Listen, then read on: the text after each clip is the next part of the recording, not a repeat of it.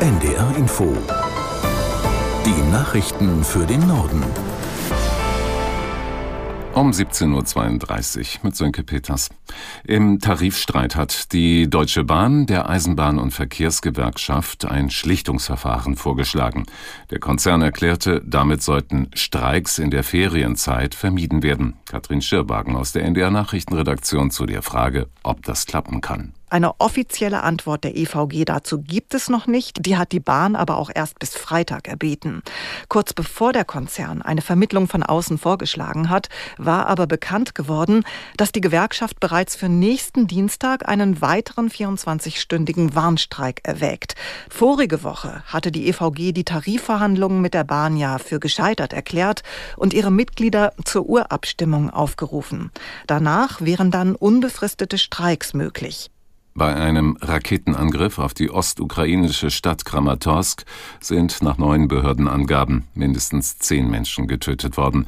61 weitere wurden verletzt. Unter den Toten und Verletzten seien mehrere Kinder, teilte der staatliche Rettungsdienst der Ukraine mit. Gestern Abend waren laut ukrainischer Polizei 2 russische Raketen in der Innenstadt eingeschlagen. Dabei soll unter anderem ein Restaurant getroffen worden sein. Aus Moskau hieß es dagegen, die russische Armee greife nur militärische Ziele und keine zivile Infrastruktur an. Kramatorsk ist die letzte Großstadt unter ukrainischer Kontrolle im Osten des Landes. In Münster hat der Deutsche Bauerntag begonnen. Die Landwirte beklagen, dass ihnen steigende Energiekosten, geringere Erzeugerpreise und der Klimawandel in diesem Jahr besonders zu schaffen machen. Aus Münster Daniel Winkelkotte. Zum Auftakt hat Bauernpräsident Joachim Ruckwied die Politik aufgefordert, die Rahmenbedingungen für die Tierhaltung in Deutschland zu verbessern.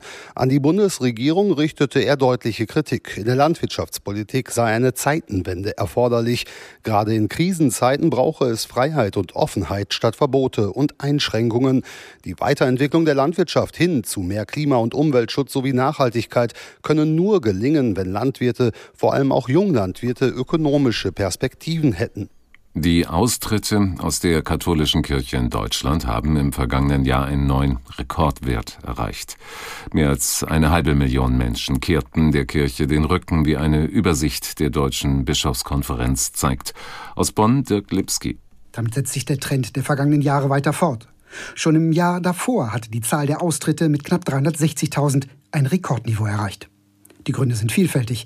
Und auch die nicht endenden Diskussionen um den Kölner Kardinal Rainer Maria Wölki zählen dazu. Erst gestern hatte es im Erzbistum Köln eine Razzia gegeben. Es geht um den Verdacht eines möglichen Meineids des Kardinals. Wölki steht für seine Aufarbeitung des Missbrauchsskandals massiv in der Kritik. Der Mitgliederschwund ist allerdings nicht auf die katholische Kirche beschränkt. Auch die evangelische Kirche hat zum wiederholten Male Mitglieder verloren. Im vergangenen Jahr waren es 380.000. Auch in Deutschland wirkt sich extreme Hitze und Sonne stark auf die Gesundheit der Bevölkerung aus. Wie das Statistische Bundesamt mitteilte, führten Hitzschläge, Sonnenstiche und andere durch große Wärme verursachte Schäden in den vergangenen 2 Jahrzehnten durchschnittlich zu knapp 1.500 Krankenhausbehandlungen pro Jahr. In den Jahren mit viel Hitzetagen habe es auch überdurchschnittlich viele Todesfälle gegeben. Ein besonders hohes Sterberisiko hätten vor allem Menschen mit Vorerkrankungen. Gesundheitsminister Lauterbach und Vertreter von Pflegebranche, Ärzteschaft und Kommunen arbeiten derzeit an einem nationalen Hitzeschutzplan. Der Rauch von Waldbränden in Kanada führt in weiten Teilen des mittleren Westens der USA zu schlechter Luft und eingeschränkter Sicht. Besonders vom Smog betroffen ist die Region um die sogenannten Great Lakes, die großen Seen nahe der kanadischen Grenze.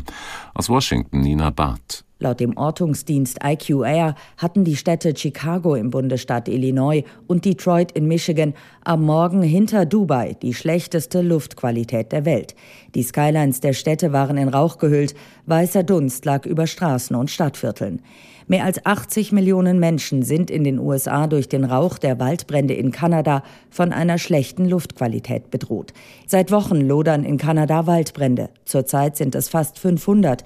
Mehr als die Hälfte gelten als außer Kontrolle geraten. Das waren die Nachrichten.